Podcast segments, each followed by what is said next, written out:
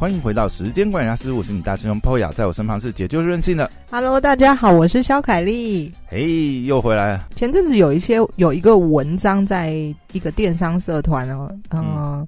有关于一家家具公司，不知道你们有看到哦。就最近的事情嘛，对对对对对、嗯、那家具公司也是因为股东的问题好像呃闹得不太愉快。嗯，那我今天想要聊一聊呢，因为这家家我不就是我不是要聊他们股东问题，这不关我的事、嗯、我我自己也有经历股东纷争。其实我觉得我觉得最近应该要这样讲，就是最近真的是发生蛮多事哦。好，如果真的要聊的话，我觉得电商圈真的好哎、欸，真的是好多事情。对啊，那这个这个家具公司电商呢、嗯、就是也蛮有趣。为什么我想要聊一聊呢？因为呢这这个你有跟这个呃这个人有什么？当时这家家具我们叫他什么、嗯、我想一下，叫他呃字母家具好了。字母家具好不好？叫他字母家具、嗯、字母家具在几年前呢的确有找上我们旅馆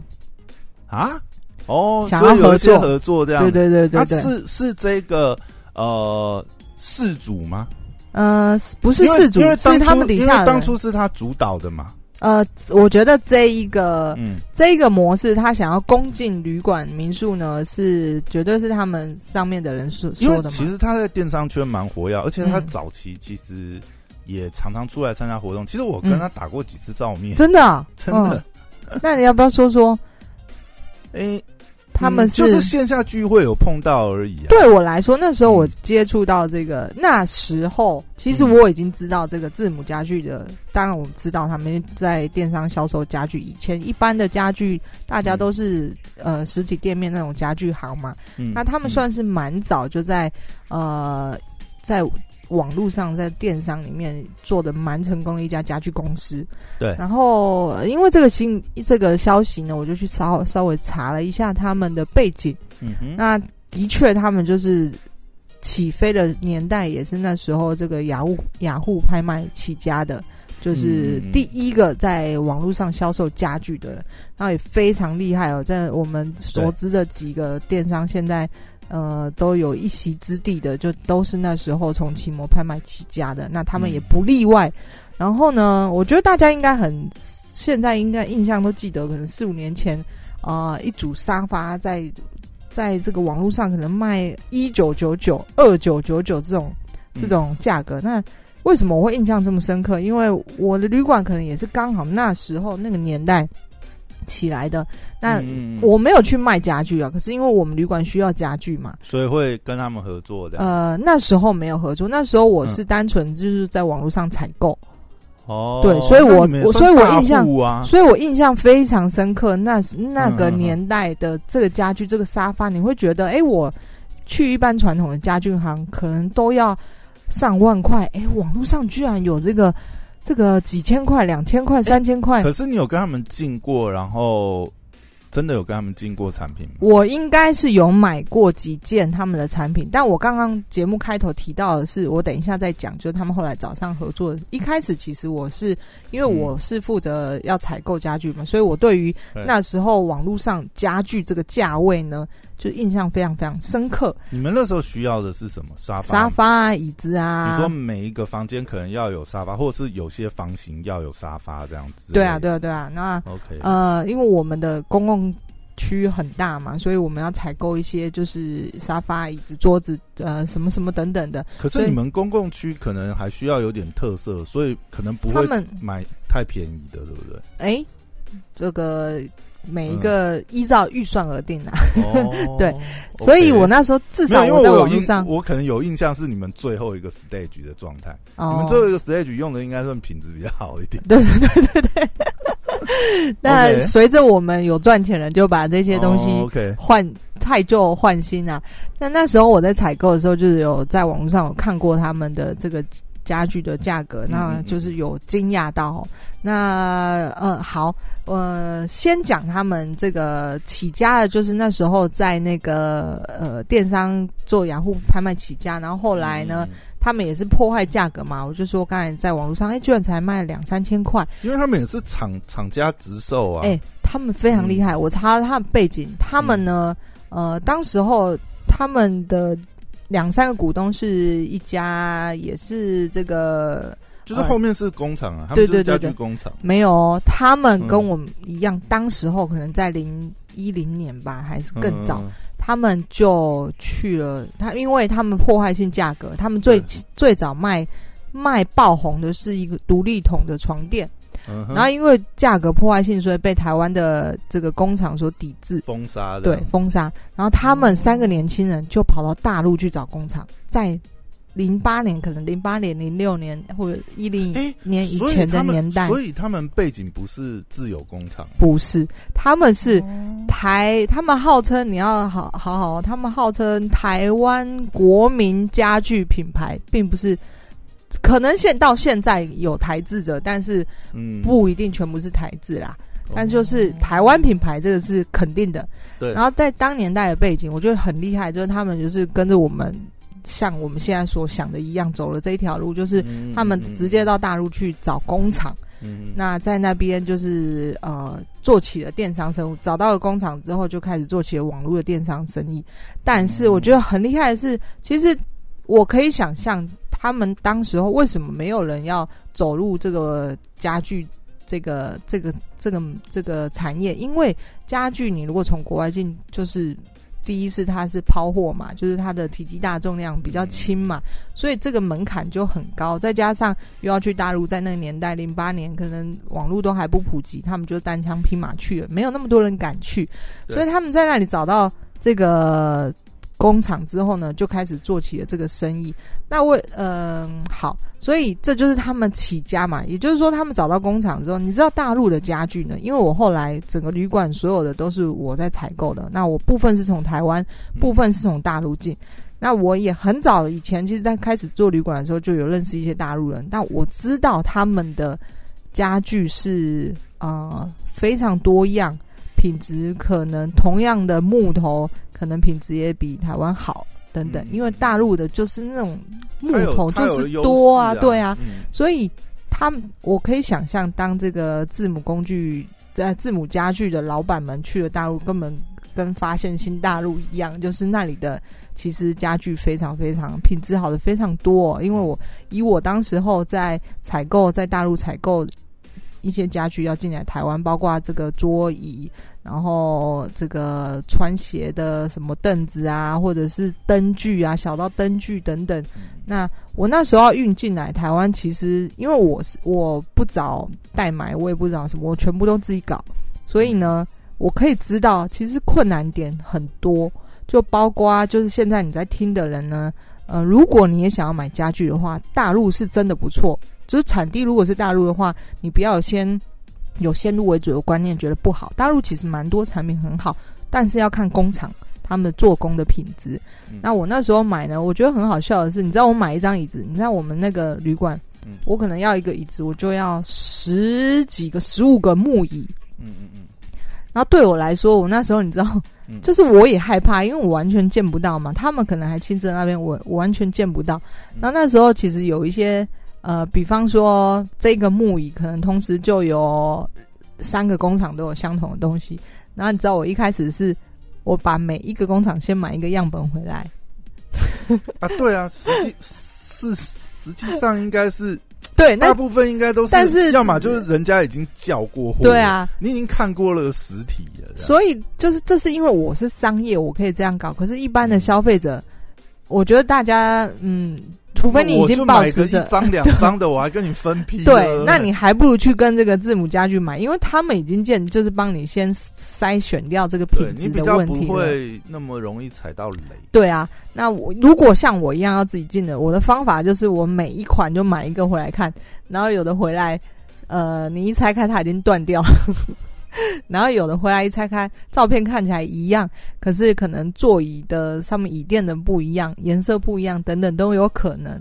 对，所以要买的时候要特别注意这些问题，然后再加上有没有打木桩也是一个蛮蛮重要的，因为木桩打木桩的意思就是说你家具回来你要固定住，因为你大型的东西这个货运就是常常摔来摔去嘛，嗯、动不动就把你的脚给摔断或者什么的，所以你在买大型家具的时候呢，打木桩非常非常重要，因为你是散装进来嘛，嗯、对，不像那些字母家具他们可能整货柜整货柜进来，嗯、就是整个货柜都是他们自己的东西没有关系，但是如果你是像我一样就是只是买零散的话呢，那你在跟对岸沟通的时候就是要请厂商帮你能不能帮个忙打个木桩等等之类的啦，嗯、那包括有一些是呃，我刚才说体积大重量轻的话呢，基本上呃运费呢是要以材积计算嘛，这个有一些一般的消费者他可能不太理解到，他会觉得哦听说报价是用重量算，但是没有，因为家具是属于比较大型的东西。诶，那不是呃，用组合家具的形式进来吗？哦，椅子像我刚才说的木椅就不是啊，木椅一整张它不是一个组合家具，对对对。那桌子可能可以，哎，你如果真的实际去去对比之后，你会发现大陆的家具的价格上的确是有优势的，对，有啊，他们工资加上原物料，对不对？都是优势啊，对对对。嗯、然后我们再回到这个呃字母家具这个，对。那我觉得他们蛮厉害的是，就是因为他们就是三个股东这样从也是从零开始这样搞起来，就很很多我们认识的电商蛮有名的人，就是真的是从零开始弄起来的，非常能够吃苦耐劳。嗯、呃，包括他们有这个文章写到，他们一开始就是自己去拆柜哦，自己去运送可能几百组沙发。他他有说到，他第一次去东莞那边看货的时候。然后都没有人愿意理他们，我只最后只剩一家工厂愿意理他们，但是他跟他说，嗯，你呃下定至少要下四十尺，要装得满，我才要卖你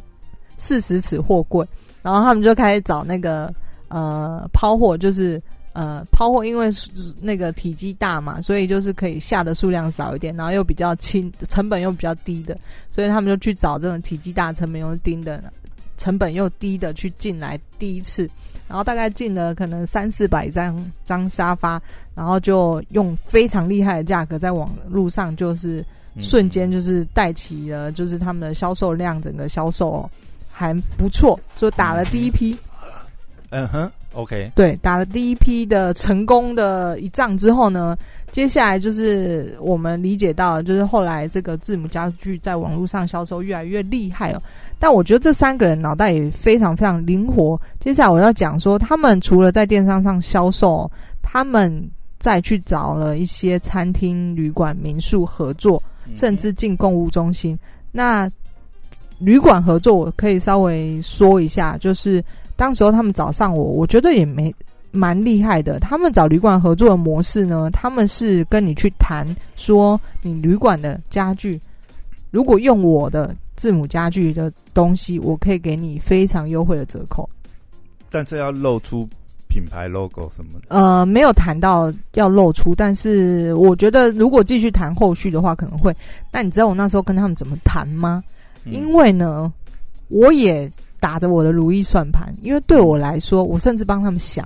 嗯，因为对我来说，当时候其实我们的 lobby 已经有家具了，我不想要再去花这一笔钱，即便是很便宜的折数，要我去换掉这些，可能可以，可是当时候也许我没有，我可能刚装潢好，我刚买，我也没有想要换，于是我就跟他谈说，我说，哎，你怎么不换个想法？我的旅馆来作为你的展示的地方，因为。那时候字母家具应该是展示点没有，你说你家具行要展示那个面积要地点要面积很大嘛，嗯嗯嗯、所以他们那时候只有新装一个，那其他可能中北中南可能就是至少不是遍地开花那种嘛。哦，你说也可以把那边当成是他的展示点，对。然后我就跟他谈说，哎、嗯欸，你何不把？因为我的理解是，像我们那时候有旅馆协会，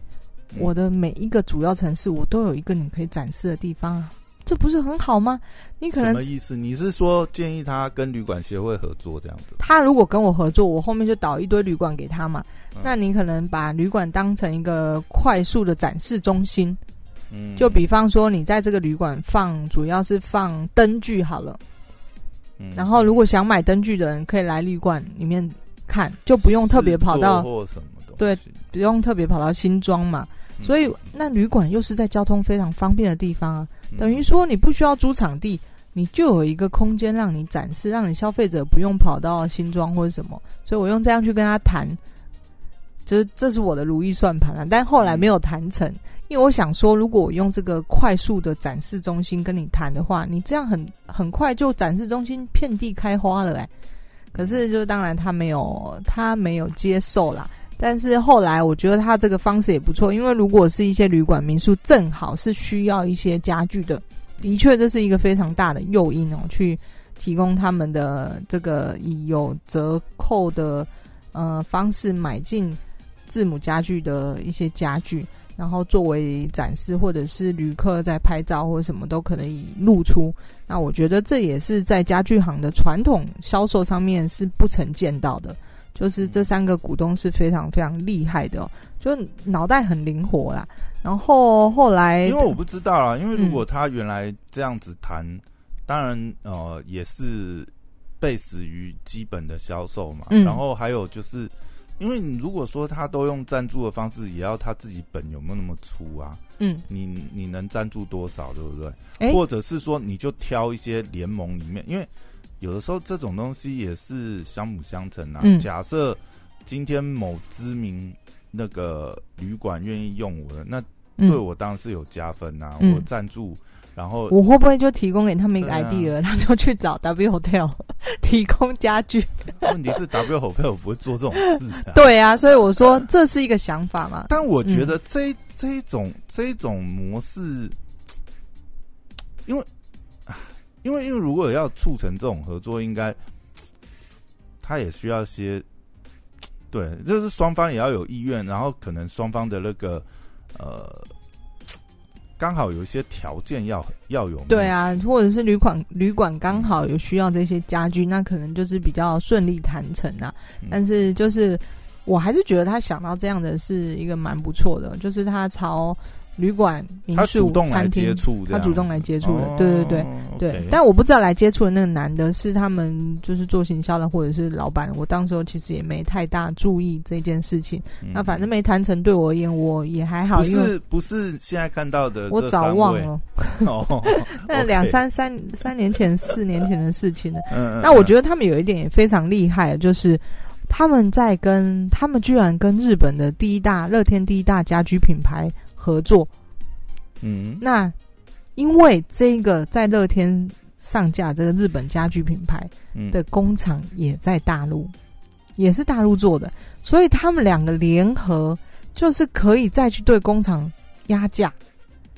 联合采购。那我觉得这个非常厉害哦，就是他们就是资源不仅共享，而且还可以协助这个再把成本进价压低，而且还可以做品品质的管控，两个是互相这个资源共享，我觉得这个事情是非常厉害、嗯、对，那这一点在家具这个传统产业也是不曾看到的。但是就我觉得大家可以去想一想，如果你的产品刚好也是这种可以联合的这个去资源共享，它甚至包括它共享了这个日本家具品牌在大陆的摄影棚，他们直接就在那边采购完就直接拍照，然后立刻加快这个上上架的时间。可是通常同业很难这样子合作，我也不知道他们怎么跟日本，除非说可能是跨国吧，没有互打到。嗯，我不知道、欸、因为通常如果是这样子的，可能彼此有一些其他的关联才有可能这样，不然同业直接这样、嗯、你说异业有可能啊，同业、嗯同业很难啊，我连我的品相都不太可能不太愿意跟其他人共享，或者是说可能某几个品相一样嘛，他们联他们联合采购也许只是采购某几个品相，他们其实还是有差异化存在。因为你看通常这种要么就是我们是母子公司的关系或什么、嗯、我才会有这种嗯才会有这种联合啊。如果是非亲非故，然后这样还是他已经收购人家百分之二十的股权，对啊，如果有交叉持股那种比较讲得过去。嗯，可是我觉得这就是至少也蛮厉害的，因为就是光是这个资源共享跟压低成本这件事情就非常厉害，但我们不清楚它背后是有什么样的关系啊。对，可是这一招也是传统家具行是不曾做过的，那就可以在电商上是可以。值得稍微参考一下，包括甚至他还进购物中心嘛，嗯、就是但这个我们也知道，有一些进购物中心或百货公司对品牌而言，可能只是为了提升品牌的价值，而不是为了要去赚什么东西啊。对，嗯、那这个也是一般的传统家居行是没看过的，就是很厉害。那一直直到最近看到这个新闻，哦，才知道哦，原来他们。也是股东之间有一些关有一些问题存在、啊，所以突然好多这种纷争出来。还有什么、啊、另另外一个别的？还有某个知名面膜也是分，诶、欸，也是突然就是嗯分家这样子、啊，哦，也不能说分家、啊嗯，反正也是经营权的问题、啊、嗯嗯嗯嗯，就是只要。嗯，股东合伙就一定多少都有一些问题啊。但我觉得这个也不见得说，因为你知道这种都是由你你你说呃合伙都是这样吗？或者是都不要合伙吗？嗯、问题是会爆出来，当然呃你会爆出来当然是有状况，但是、嗯、但是也有很多是好做的合合的好好的、啊。嗯那没有说一定的、嗯、好不好？嗯，几率大，我听到蛮多是都会吵架的，对，包括我自己哦。但我呃，但你独资，你就要是自己扛所有的风险、啊。对啊，对对对对对，對啊、就是在赔钱的时候都不会有什么问题，赚钱的时候都有问题出现。哎、欸，没有呢，我看什么赔钱的时候不是都是。你你看，比如说，比如说这个家具的例子好了，他、嗯嗯嗯、也是赚钱赚钱，然后突然开始，因为市场环境或什么，嗯，开始没那么赚钱的时候才发生争议啊。嗯，那个面膜也是啊，是吗？是啊，当然是，你都赚的好好的，当然赚、啊、的好好的也有可能會也会有利益上的、那個啊也，也可能会去争啊，但是通常也是有到一个拐点、嗯、哦，对啊。好啦，有人就有问题。但今天这个字母家具，我觉得他们发迹跟他们的呃蛮值得分享，然后只是刚好又连接到以前我旅馆在采购家具的时候，不管是在台湾或者是跟大陆进一些家具的时候，遇到了一些一些怎么解决，那提供给资讯给如果在听的你也想要进大陆的家具的话，就是真的蛮多不错的。我老实说，其实如果你、嗯、你真的讲的话，因为这个这个家具家具这个事件，因为听说他们的股权是、嗯、好像是一人二十趴吧，嗯，就是总共好像是五个五个人，哦，要怎么动都不对，所以那也会是那也是一个问题啊，没有是绝对股权，嗯 嗯, 嗯，没有一个绝对股权的嘛。然后另外一个。比如说那个面膜品牌好了、嗯，它股权结构其实没有公布啦，不过它最后的收尾，我觉得应该算是算是双方都还蛮有智慧，就其中一个创办人把所有的股权收回来，卖给哦哦卖给另外，就等于是有一个两个人两个人可能就确定就是要分家，没办法合作，嗯嗯、那干脆一个人就是保全把所有的。呃，等于是保全这个品牌，嗯，也不要这个撕破脸，嗯，因为我觉得这两个案例刚好有一个可以比较的地方，就是以以这个呃家具这个品牌这个案例来讲，现在他们就是走到一个最不好的状况，嗯，因为呢，怎么说？他现在的状况是，呃，因为他们发生了一个事件是，呃，其实这个这个是讲起来是蛮蛮不好的一个操作，因为我们当然不晓得他。背后的状况，嗯，但是就台面上来看，竟然是呃这个家具品牌，